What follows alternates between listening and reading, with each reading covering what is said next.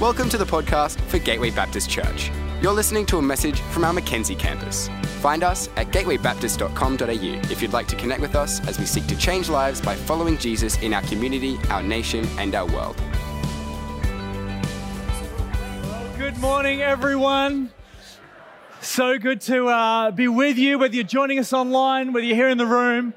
Really great to hear the hubbub of uh, community happening this morning, and I'd love to encourage you to continue those conversations after our service this morning. Uh, our coffee shop is open once more, fully open for dine in, so you're more than welcome to hang out, grab some lunch with people, and uh, continue uh, building community here. And if you're online, say good day in the chat. It's great to have you with us here this morning. I hope you're all doing well. I hope uh, things are traveling well in your life, in your family. Uh, I don't know about you, but these uh, long weekends are a bit of a catch 22. I love the, uh, the extra day off, but I don't love trying to cram that into the rest of a shortened week. Uh, but uh, we've got another one tomorrow, and I trust that you find some ways to enjoy that. Hey, we, as Laurie said, we're in the midst of a series where we're looking at some letters to the church. And uh, we have been digging into Revelation and this, uh, this incredible book of the Bible that we are blessed to uh, have, to be able to reflect on and to see how God is speaking to us through it. You know, we, we have this book because the Apostle John, who was exiled on the island of Patmos, had this prophetic vision he was swept up and had this amazing vision that he, he wrote down and shared with the churches in his day and age. And at the start of the, uh, the book, there's a number of letters that John dictated from Jesus to send around to the churches. And uh, as Laurie mentioned in, uh, in our life groups, we're encouraging people to write letters to the church. And I don't know about you, uh, I, I don't ever really receive positive letters in my mailbox. It's often junk mail or it's a, a, a, letter saying you owe money, or maybe somebody's taken a photo of my car and sent it to me. That's really lovely letters, aren't they? Now I'm a junk mail, mailbox is full of uh, election material, and that's just a little bit overwhelming. So it was really encouraging today, this week to get some letters from some of our church, people who are seeking God and, and, and writing some encouragement to us as a church. And so I want to encourage us um, to do that. Write a letter to another campus. I want to share with you a, a letter that we received this week, an encouraging letter. There's some good things in this letter. Let me read it. Dear church at Gateway Mackenzie, it has been a real privilege to have been part of your church in some way for over 50 years. During that time, I've seen you grow from the building in Yuletide Street at Holland Park to where you are today. I've always felt a great love emanate from those who attended your church. Care was always a part of what you did. I remember you many years ago reaching out to the lonely in the area with a craft group. And then this expanded to reaching out to university students. There have been times of difficulty, as there will be, but God has not forsaken you. He has used each experience to strengthen and to grow the church. There have been many courageous men and women who have gone out to countries far and wide to share the good news of Jesus. So many people have been blessed and encouraged and now have the opportunity to spend eternity with God. Many have come and gone over the years, but the solid foundation of your church continues on. I'd like to encourage your, your, church to continue to show that first love and to continue blessing so many people in our area and beyond. God is still working in your hearts to reach people. And I feel so blessed to be a part of what God is doing. You are fulfilling the vision God given to the church to be a light to this city, this nation, and the nations of the world. Blessings signed by the person who wrote that letter. Isn't that an encouraging letter? How good is God and his faithfulness to us as a church? Hey, come on, let's give God a round of applause. Let me pause and, uh, and just spend a moment thanking God for his incredible faithfulness. Father God, we thank you for your faithfulness to us as a church. Jesus, in this church at Gateway, you've, uh, you've been so faithful over 92 years. Lord, thank you for the heart behind that letter, for the person who wrote it, and for the way that you have grown this church and used it to fulfill the vision you've given us. God, we thank you for your goodness to us. And Lord, today as we open up some other letters that you have written to your church, God, I pray that you would give us ears to hear. Holy Spirit, would you be speaking to us today? And would you uh, remind us afresh of your great love and your great desire for us? We pray these things in Jesus' name. Amen. Amen. Well, today we're going to look at another letter. Not to a church that began in the 1900s, but a letter written to a church 1900 years ago in the city of Pergamum. And as we uh, continue these, as we explore these letters to the church in Revelation, it's important to recognize that they were specific encouragements and exhortations written to specific communities of people at specific moments in time. So it's important for us to understand the historical and the cultural background of these letters and the cities that they were written to in order for us to discern what God is saying to us through His Word today. So I want to give you a little bit of a history lesson today. I hope that's okay about the city of Pergamum. Pergamum was an incredibly influential city in the first century AD. It was, uh, it was the educational, cultural, and a religious capital of this particular region of Asia that Paul wrote his letters to. All of these seven churches are in a, in a fairly small area in our day and age, based in modern day Turkey. And the, the city of Pergamum is, uh, the ancient ruins are still there outside what's called today Bergama. But in 2000, uh, 2000 years ago, Pergamum was a significant city. It was well known for its vast library that had over 200,000 volumes of work. It had one of the largest amphitheaters outside of Rome, and it had homes and temples to gods of every single kind. See, the prevailing culture in the Roman Empire was that there wasn't just one God, but like the, like the, uh, the Greeks behind before them, the, uh, the Romans, like most ancient cultures in reality, believed in a pantheon of gods. They believed that there were all sorts of deities that each played a unique role in the founding of civilization and the shaping of people's lives. And you could worship each and every one of them in Pergamum. There was Zeus, the god of the sky, and, and, and Zeus was worshipped as the king of gods the one who ruled over all things. At Pergamum, there was a great altar built on the top of the hill, the Acropolis, overlooking the city, where you could go and worship Zeus, King Zeus. But if in Pergamum you're looking for pleasure, then you could have worshipped at the temple of the god Dionysus. He was a god of winemaking, of revelry, and fertility. And the festivities in his honor would lead to all sorts of drunkenness and debauchery. Uh, the Romans believed that this was the path to fulfillment, and that's how Dionysus was worshipped. If you wanted a good crop that year, well, you went to worship the goddess Demeter in the temple that was dedicated to her. You know, she was seen as the provider, the one who was the god over agriculture, and she would bring a bountiful crop to feed the masses. And if you were sick, you'd visit the temple of Asclepius to seek healing. Pergamum was known to have one of the most significant temples to Asclepius in the known world. And people would come from all over to seek healing and restoration. Their healing rituals would include the priests inducing them into a trance like state, these, these, their patients into this trance like sleep, and then releasing snakes to slither and crawl across the sleeping bodies in an attempt to bring healing. Glad we don't do that anymore.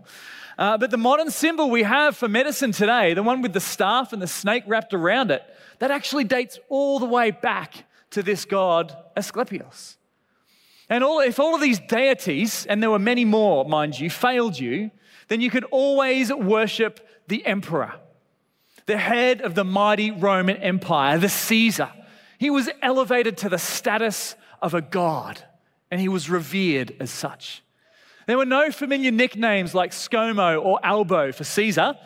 Caesar was worshipped as the savior and redeemer of his people. And Pergamum was the headquarters of this cult of emperor worship. So in Pergamum, anywhere you turned, you could worship a different god, a different idol, a god who was the king of kings, another god who promised fulfillment through pleasure, a goddess who would provide, another God who would heal, and a God who would apparently save. The worship of these gods underpinned the entire society. Their temples were hubs of community. They were where you went to take part in commerce. They were where you went when you were sick. They were where life happened. So you can begin to see why Jesus said to the church at Pergamum, I know where you live, where Satan has his throne. I know where you live, where Satan has his throne all these gods, all these idols, all this work of the enemy. Yet the Christians in the church of Pergamum, they chose a different path. They lived a different life. They put their trust in King Jesus, the one true God, the creator who walked amongst his creation, the one who was the King of kings and the Lord of lords, the God who promised ultimate fulfillment the God who was a provider of his people, feeding 5,000 people with just two fish, two loaves, and five fishes. The God who healed the lame and the blind, healed the lame to walk and the blind to see. The promised Messiah who could truly save his people from their sins both now and into eternity. Jesus, he was the one true God, the one whom the ancient scriptures spoke of when they said, I am the first and the last. Besides me, there is no God. This Jesus, he was the true God that the church at Pergamum worshipped. And following him was a radical act in this city. See, following Jesus meant that they'd turned their back on the many deities worshipped by others. And that was a high risk adventure. These people, these early Christians, were seen as God deniers. They were excluded from many aspects of economic and community life. They were, rejected from the synagogues and they faced great persecution because of the countercultural life that they led. Their decision to follow Jesus threatened their comfort, their peace, their relationships with family and friends, and their very position in community. For Christians in Pergamum, there was no part of their life that was not touched by their stand for Jesus. And they remained loyal to him. Jesus encourages them in this letter. He says, You remain true to my name. You did not renounce your faith in me, not even in the days of Antipas, my faithful witness, who was put to death in your city where Satan lives. Amidst all this pressure, amidst all this persecution, at significant personal cost, even facing the threat of death and martyrdom, the Christians at Pergamum remained loyal to Jesus. And Jesus commends them for that. He says, Well done. You, you remain true to my name. You are loyal to me. Two millennia later, following Jesus is still a radical act. We might not have temples to different gods on each street corner, but we certainly live in a world full of false gods and idols. According to Tim Keller, a pastor in New York, he says an idol is anything more important to you than God. Anything that absorbs your heart and imagination more than God. And anything that you seek to give what only, anything that you seek to give you what only God can give. The reality is, here in Brisbane in 2022, Jesus is no longer at the center of society for most of our culture. There are many idols competing for everyone's attention. There's the idol of self. The, the mantra, you do you, pervades our culture. Many bow down to the idol of money and possessions, doing everything that they can to pursue and gather as much material wealth as they can. Sex remains a powerful idol in our culture today, from, from hookup culture to pornography, and being used to sell everything from fast food to jeans. Our society worships to get today at the temples of busyness, comfort, and recreation. See, money, sex, identity, status, and work, none of these things in themselves are wrong or bad. But when they become more important to us than what God is to us, that's when it becomes dangerous. That's when they become idols and objects of worship. And the reality is, God's word speaks to all of these issues. Jesus shows us how to navigate them with wisdom and still keeping Him at the center. Yet in this day and age, following Jesus is still a radical act. As Christianity moves further and further the edges of society in our post Christian world, it stands opposed to the prevailing narrative of our culture. And persecution, even though fairly is mild at the moment, it increases. I'm not sure if you've noticed that. You know, when, when people ask you what you get up to on the weekend and you, you, you might have the bravery to say, oh, I went to church, you kind of get a bit of a look.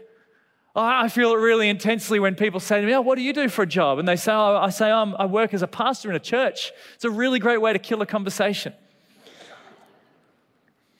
But the reality is, a self centered, permissive society can be pretty hard on those who refuse to go along with it. Even the Apostle Peter recognized that.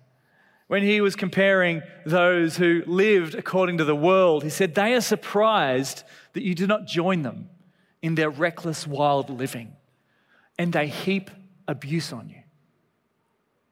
We live in a challenging world as a follower of Jesus. It is a radical act to bring, put Jesus at the center of our lives. And so, for those of us who continue to trust in Jesus, those who continue to live this radical act of following Him, Jesus' words to the church at Pergamum encourage us as well. You remain true to my name, he says. You do not renounce your faith in me. Church, Jesus wants to acknowledge your faithfulness to Him. Despite the challenges of our culture, you continue to worship Him. You continue to build His church. You continue to stay loyal to Jesus. And He's saying through this letter, Well done, good and faithful servant. Keep pressing on, keep going, keep living this radical act of following me. Yet, as we see repeated through most of the letters in Revelation, there are things happening at the church at Pergamum that Jesus does want to challenge. Jesus says to them in verse 14 and 15, He says, Nevertheless, I have a few things against you. It's never a good sign, is it? You know, you know it's coming. That rebuke is coming. Nevertheless, I have a few things against you. There are some among you who hold to the teaching of Balaam, who taught Balak to entice the Israelites, Israelites to sin so that they ate food sacrificed to idols and committed sexual immorality. Likewise, you also have those who hold to the teaching of the Nicolaitans. See, there were some in the church who were tired of living differently. They didn't want to put up with the danger that came with following Jesus anymore. Uh, they were sick of the persecution. They were over feeling left out of what was happening in their city. And yet they didn't want to leave the church. So they wondered to themselves, they said, could we do both? Could we sneak into the temples of those gods and worship them, but still follow Jesus? Could we have a bit of a bet each way? Could we have one foot following the world and one foot following Jesus? Well, Jesus answers them very emphatically with a very emphatic no and he called out their compromise. Compromise has long been a challenge that has faced God's people throughout history. Jesus refers to a period in Israel's history here, back when Moses was leading them, where they were compromised in their faith. They were compromised in the faith of their God who had led them out of slavery in Egypt. And instead, they followed after the gods of the Moabites.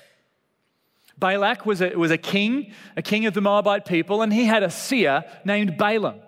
And Balaam led the Israelites astray. The account, the account of this, of what happened in the book of Numbers, is an incredible story. If you've got some time this afternoon, go home and, and read uh, Numbers 25 to 28. It's crazy. Now, this is just the start of it, just to give you a little glimpse. While Israel was staying in Shittim, the men began to indulge in sexual immorality with Moabite women who invited them to, be, to the sacrifices to their gods. The people ate the sacrificial meal and bowed down before these gods. So Israel yoked themselves to the Baal of Peor, and the Lord's anger burned against them. Some pretty strong language. And if you read a little bit further on in that story, there's some graphic things of what happened. And the, the nation of Israel really suffered for their compromise. But just like these Israelites, the church at Pergamum had compromised their faith in God by bowing down to the idols of the city, by worshiping false gods, and by doing so, engaging in immorality that was directly opposed to God's plan. Last week, Jason unpacked the letter to Ephesus in Revelation. He highlighted that the church there hated the idolatrous practices of the Nicolaitans. But here in the church at Pergamum, they had compromised themselves. They'd allowed that deceptive teaching in and allowed division to come in, and, and it was leading them into idolatry and immorality. I want you to hear this morning that in some cases, compromise is okay. There is wise compromise. In the context of a marriage, it might be helpful to, to compromise on the, the, the, the, vehicle that you choose to drive your family. Blokes, a, a sports car is not going to drive five kids around town. You know, for, for the sake of your colleagues and friends at work, there is some wise compromise around what to order for lunch. You don't have to go to town on that one and hold to your guns. Or amongst your friends, there's often wise compromise over whether you decide to go and watch a movie or go and eat somewhere for dinner. Wise compromise happens when we, when we compromise in our preferences. But worldly compromise happens when we compromise on our principles. And this is the compromising that Jesus objects to. When we compromise on the values of the kingdom of God, when we compromise on the essentials of Christian faith, when we compromise on moral issues, when we compromise our faith by bowing down to the idols of this age, elevating them above the importance that we place on God.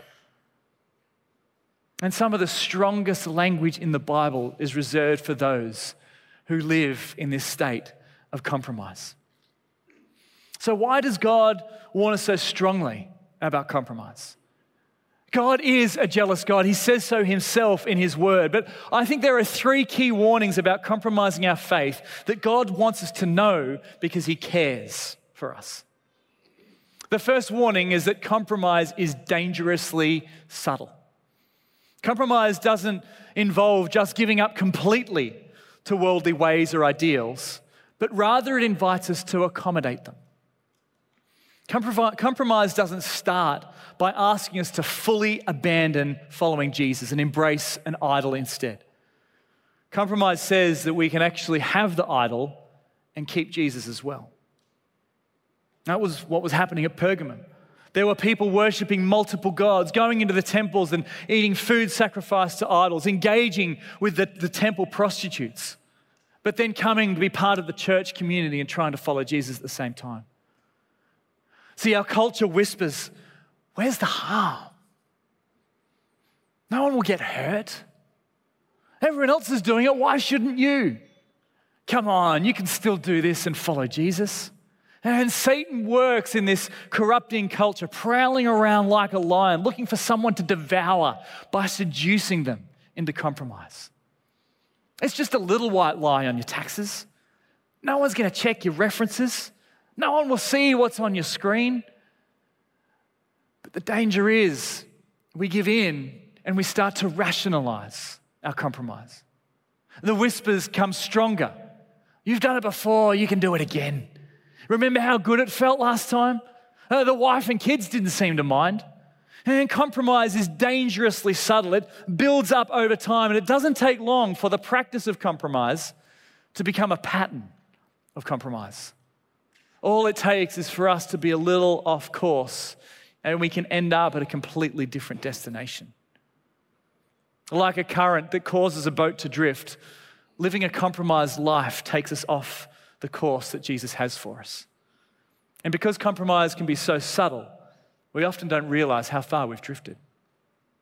And I think this is why Jesus' words are so strong to the church at Pergamum, because this compromise is so dangerously subtle.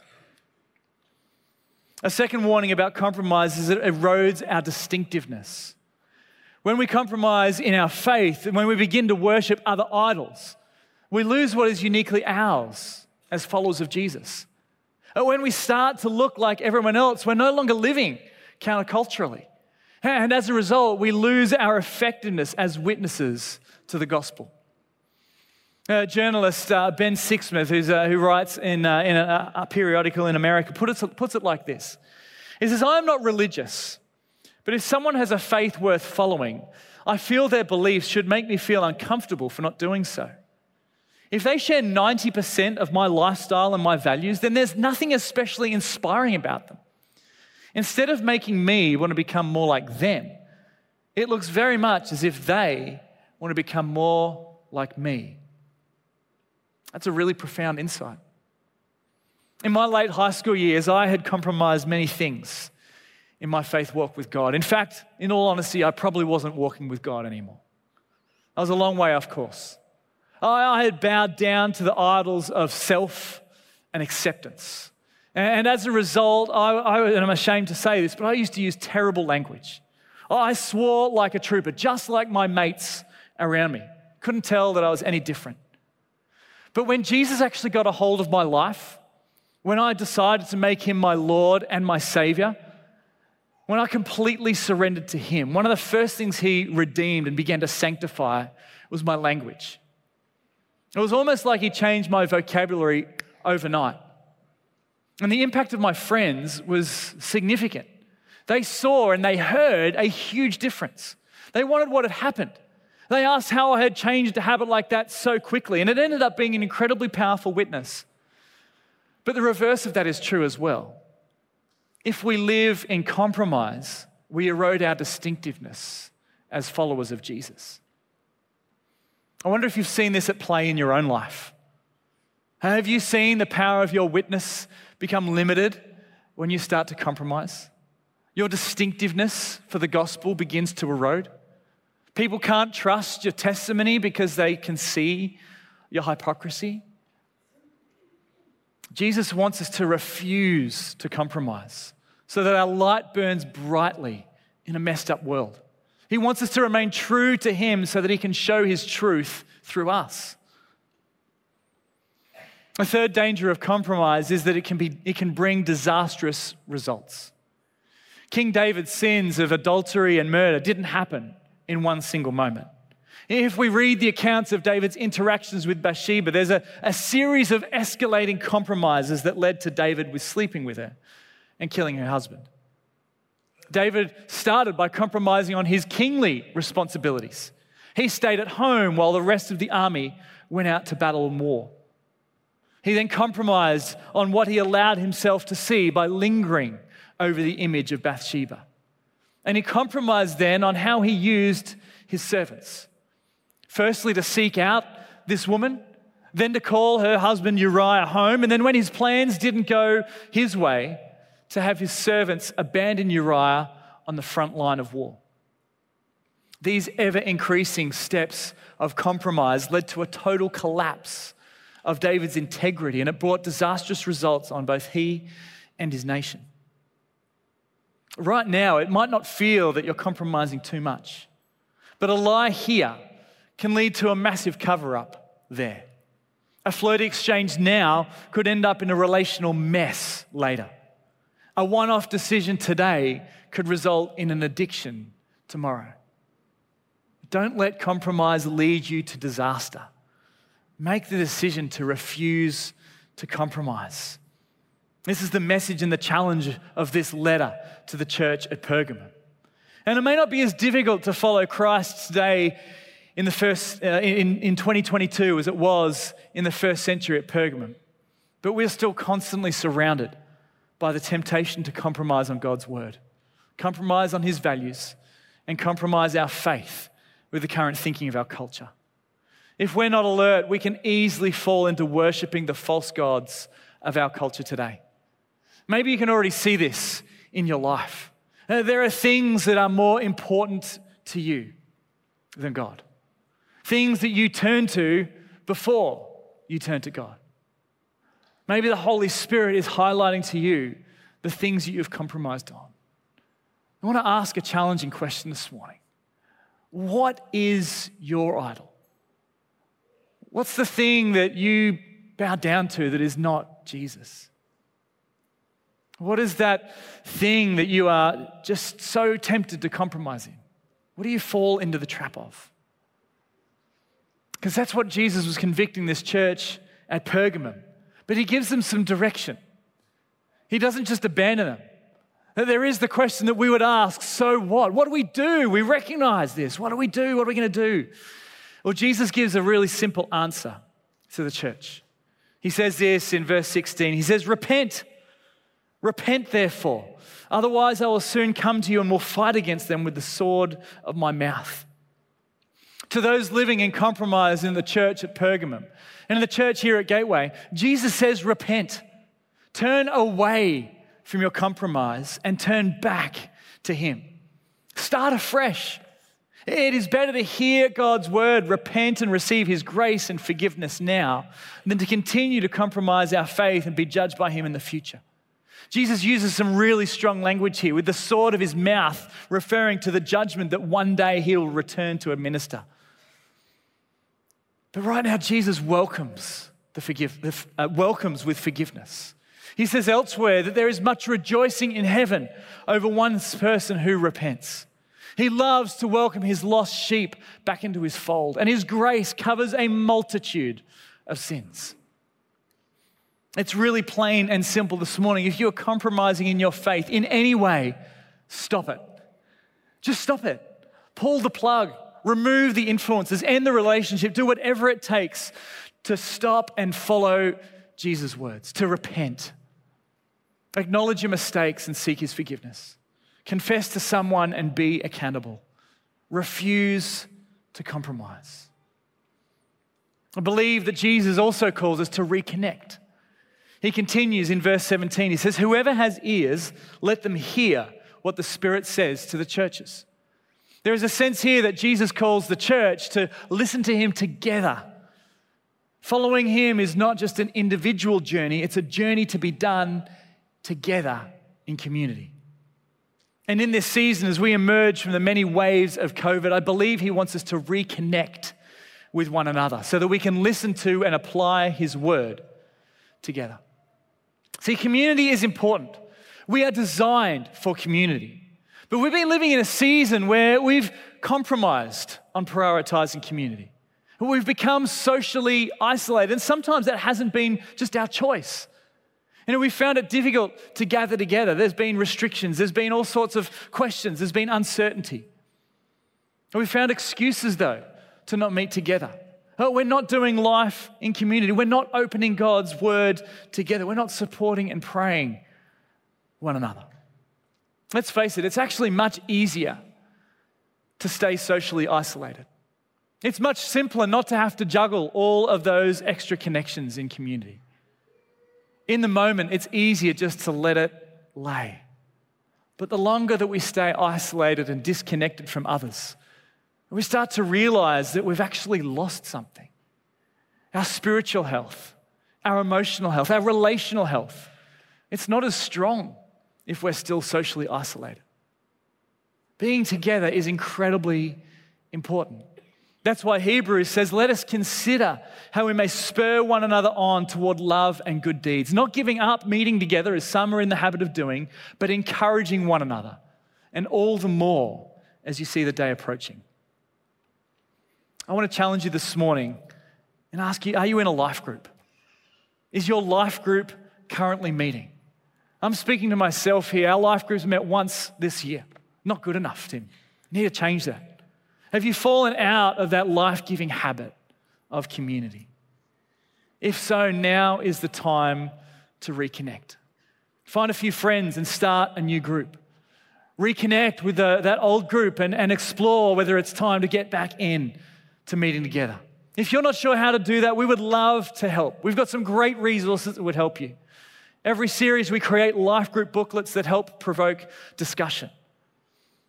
We've got some excellent resources that help life groups just begin, a life group starter pack. But right now, there's a significant need in our church as well, just for people to open up their homes and to host life groups. You don't have to be a biblical scholar. You don't have to be a, a, a, Bible nerd. You just have to have a heart for hospitality and a desire to welcome people into your life. You can have someone else lead the group, or you can use our really simple life group starter resources to begin with. But I want to challenge us that now is the time to reconnect. And we would love to help you connect in with a life group. If you're wanting to join one, if you're wanting to host one, you can just simply let us know by filling in a Connect card.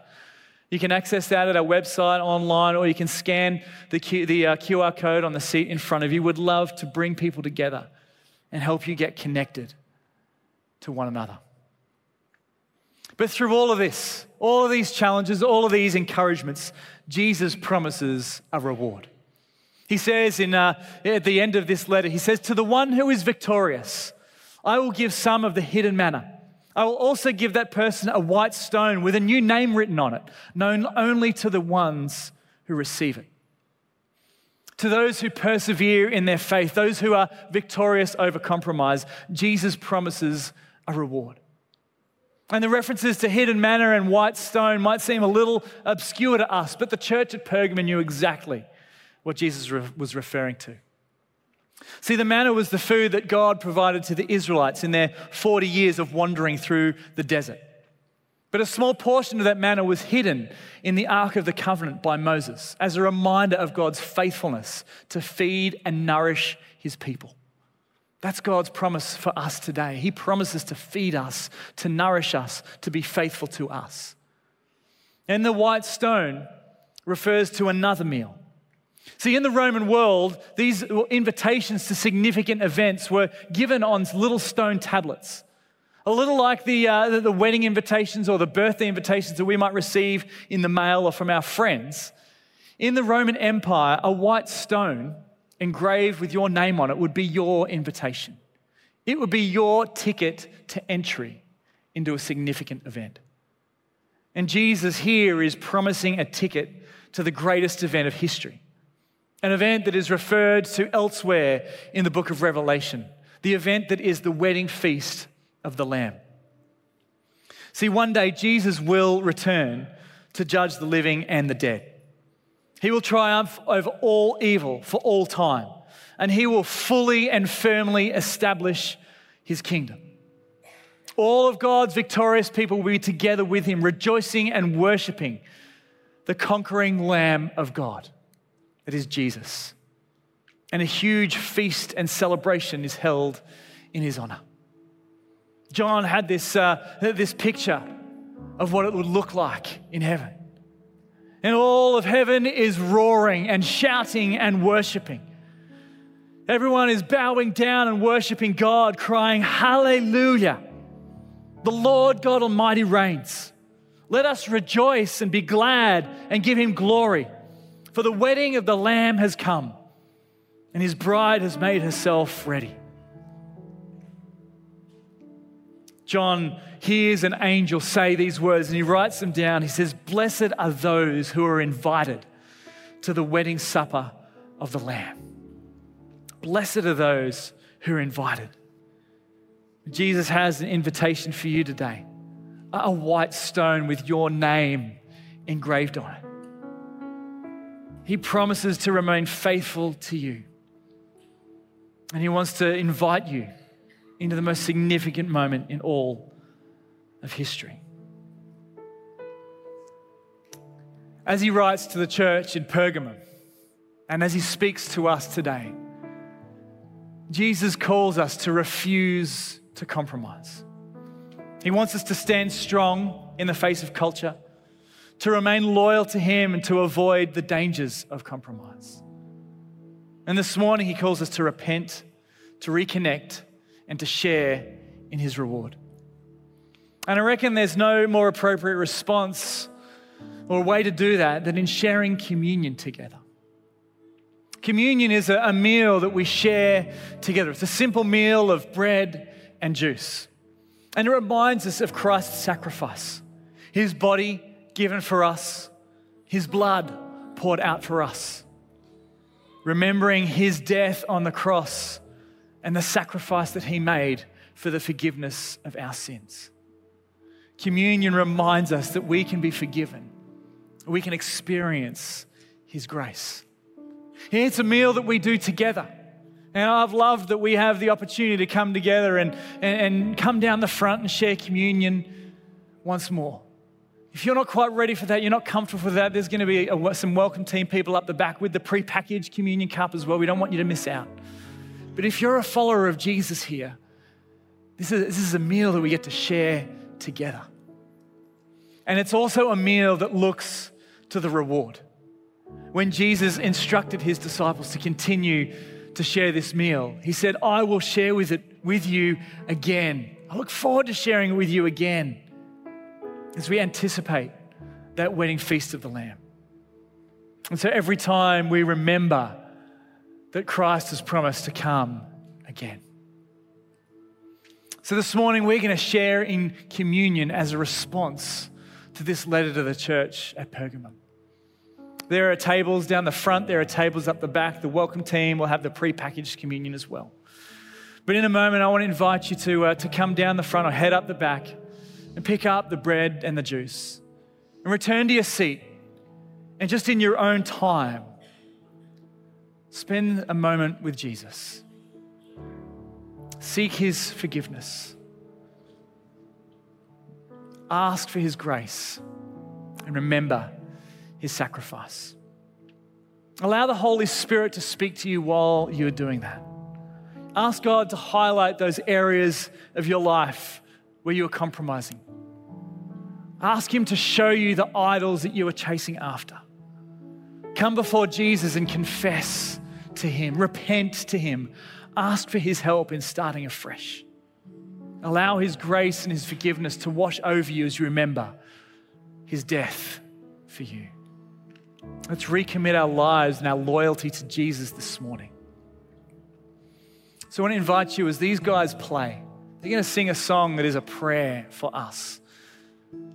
A prayer that we would chase after only Jesus, that He would be enough for us.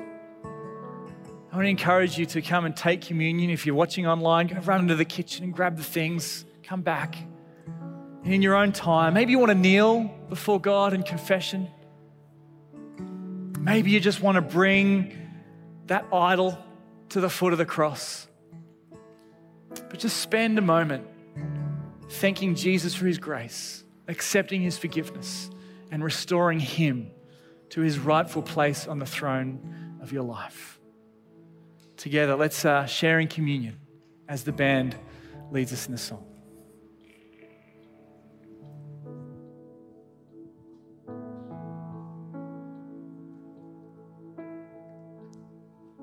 You're my constant the chaos. You're my compass when the road is long. You're my portion, never failing. For me,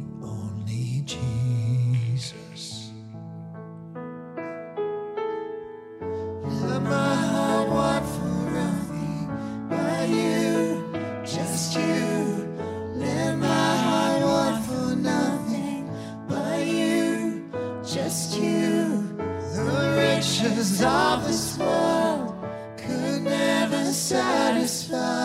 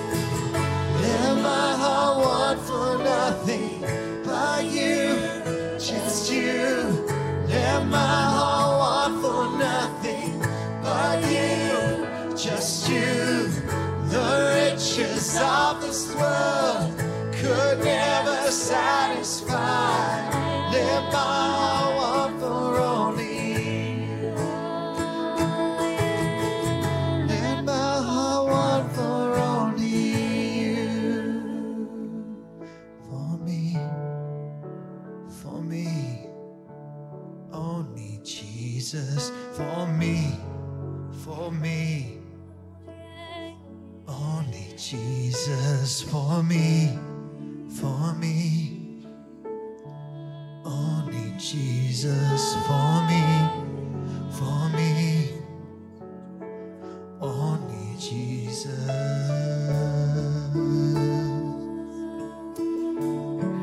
Jesus, we come before you this morning. We come before your cross, Lord.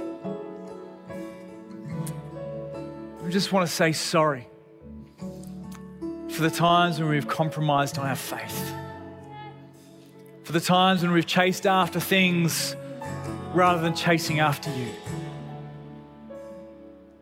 Jesus, would you restore to us the joy of our salvation?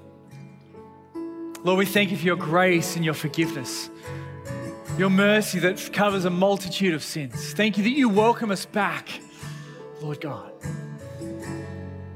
But this morning, Lord God, I would pray that you would help us to burn brightly for you. You would help us to lift you back to the rightful place that you should be on the throne of our lives. Lord, help us to live lives that don't compromise. Help us to live lives that bring glory to you, that shine brightly as a witness to your gospel in our world. Lord, we want to pray against the work of the evil one who would try to seduce us and distract us. God, I pray for each and every person here in the room joining us online. Lord, that you would, uh, you would build our faith, you would strengthen us to stay the course. Lord, you would help us to live lives that glorify you. Thank you, Jesus. We worship you. All God's people said, Amen. I want to invite you to stand. We're going to continue to worship and we're going to, uh, we're going to continue to sing this prayer that our hearts would be full of Jesus. And then we're going to spend some time praising his name as well remembering that He is the one who is the King of Kings and the Lord of Lords, the one who will return, redeem His people, and establish His kingdom forever and ever. Let's worship our God this morning, cry out to Him.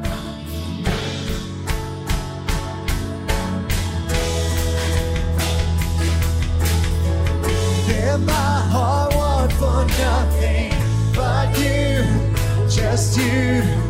Let my heart want for nothing but you, just you.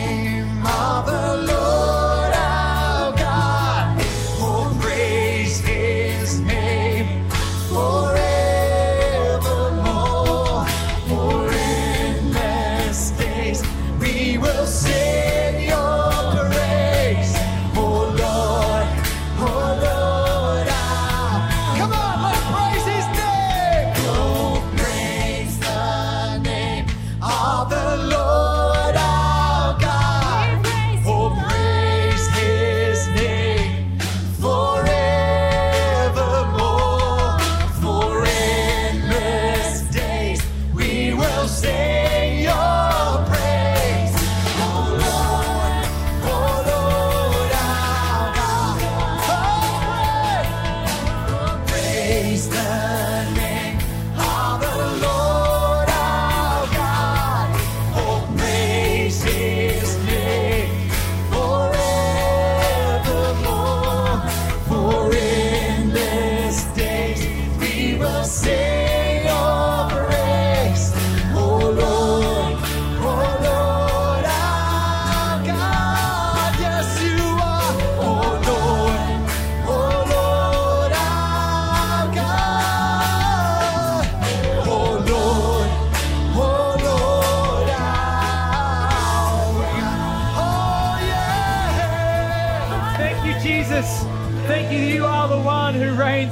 and ever. Lord, thank you that you are the King of kings and Lord of lords. Thank you for the reward that you give your faithful people and the promise that you give us for eternity. We praise your name. Lord, you help us to go from here, being changed and renewed by your Holy Spirit day by day? Would you help us to live as powerful testimonies in your world? We ask in your mighty name. Amen. Amen. We hope you've been blessed by this message. We are a growing family, and we'd love to see you at one of our Sunday services because everyone who comes through our doors is welcome. You can find out more about our community and locations at gatewaybaptist.com.au.